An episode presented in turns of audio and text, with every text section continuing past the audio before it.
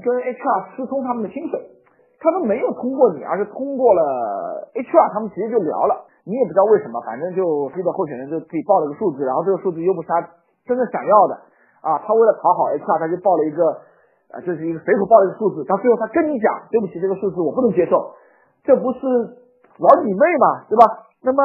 往往出现这个情况，我个人认为九成的原因跟责任应该是在猎头身上。因为呢，我跟大家分享一个 HR 不会告诉你的事情，因为 HR 他最喜欢问候选人薪水，因为他总觉得呢，他要有一种控制权。大家理解一个事情啊，HR 最能控制的人只有候选人，感觉啊，除了你以外，除了控制你猎头以外，他对候选人有天然的优势感。就比如说从他的问题就可以看出来，来，请你介绍一下你自己，你为什么想进入我们公司，对吧？这个问题就代表说，HR 在其他部门当中，它是一个受气包，它是一个行政支持部门，对吧？这没有好坏，但这是一个事实，对吧？我自己做过 HR，我能理解，就是在所有的用人部门面前，不信你去看看你们公司自己的 HR，反正都是挺都是一个支持部门的角色，唯有他在面对外部来候选人，特别是好公司的 HR，面对外部来的候选人的时候，他会觉得，嗯，我自己什么，有点这个高人半头的感觉。所以呢，被问到薪水，包括被一些老司机的 HR 问到候选人的想法，他总是想压低价格的，对吧？而且 HR 不知道为什么有这样的一个通病，就是总觉得他有十块钱的预算，但是他能用八块钱找来一个人，他就觉得哇塞，为公司省了不少钱，我赚死了。但有时候他不明白，用八块钱而不是用九块钱招进一个候选人，这个候选人的感受跟忠诚度是完全不一样的。那这是后话，我们先不谈。那么我们怎么避免这个事情呢？第一个事情是，你要教候选一个事情。第一，很多公司会有这种填写表格的，那么你就要跟他共识一个事情，就是表格他现有薪资应该填多少，而那个期望值千万不要填一个具体的数字。如果你可以把它划掉，或者就写按市场价。按市场正常水平，实在不行，让他填一个范围，比如说三十到五十，或者是二十到四十之类的。那你要看约定好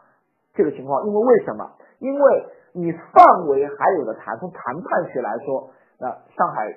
上个礼拜刚刚谈上过这个谈判学，如果群里面有朋友听，肯定会知道啊。就是你有这个谈判的空间跟筹码。我举个例子来说。如果同样是些百分之三二二十到四十的增长，那我可以是要二十多，也可以要四十。这个四十是基本薪资的增长，还是一个税后的增长，还是一个年终的年终就是总体年薪的增长，或者是我这个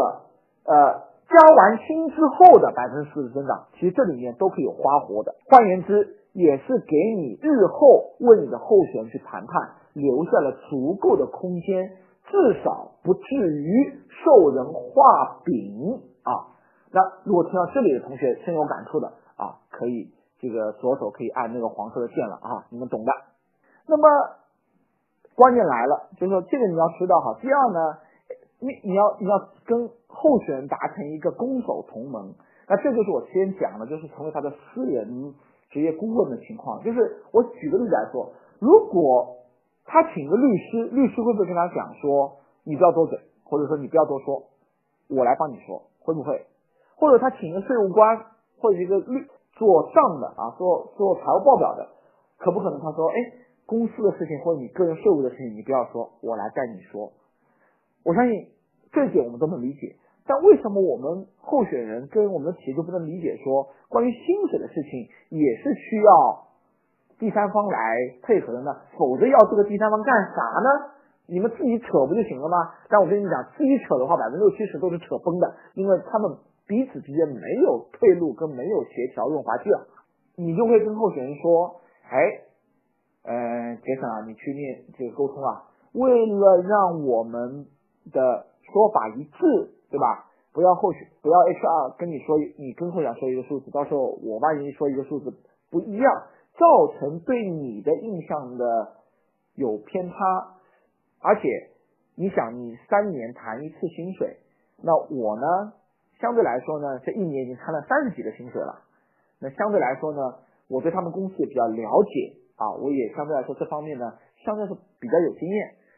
如果你愿意相信我呢，请你把谈薪水这个事情交给我，因为我们是一条船上的，我哪怕帮你多争取一块钱，我也会全力以赴的，因为我们的利益是绑定的，是吧？OK，所以如果后 HR 问到你说，哎。你薪水期望是多少的时候，你不妨可以这样讲，你说，哎呦，这个事情，我想等下一轮或者是有进一步的沟通，我才来分享。或者你可以直接就说，如果他问的比较紧，你就直接就说，我相信贵司是非常专业的，那我也希望呢，专业的事儿呢交给专业人办。那么这个事情呢，您可以啊跟我的啊猎头公司的顾问，比如说 Victor 去沟通。我也会和会跟他再沟通一下，基于我们今天的沟通，我想通过他来沟通是更妥当的。你相信我，百分之八九十的 HR 到这一步他就不会继续问了，他就会说好的，那么你回去考虑一下，到时候我会跟你的猎头顾问沟通的，让他把这个球交给你。当然不排除百分之十到十五的这种所谓的泼妇型 HR 会说不行不行不行，你不告诉我你也不要走，这种当然是极少的。这是我。用了很管用，而且去呃这个总结下来的一个经验，就是一定不能让你的候选人跟 HR 发生直接的金钱关系，因为他们之间是有啊很大的碰撞的。我以前写过文章，就是如果你 HR 直接跳过猎头跟候选人沟通的话，基本上是没有好下场的，谈崩的可能性很大，是因为 HR 说一个数字，候选人大多数是不太会说 no 的。他可能勉勉强强答应，他心里是不爽的，但是 HR 又觉得他占到了便宜，他觉得通绕过你啊，最后直接跟候选人谈，你看就谈成了吗？这个数字对吧？就这个这个数字他就接受了吗？其实候选人是不想得罪未来的东家，或者是他觉得这方面不想去斗斗争，所以呢，最后反悔的可能性极大。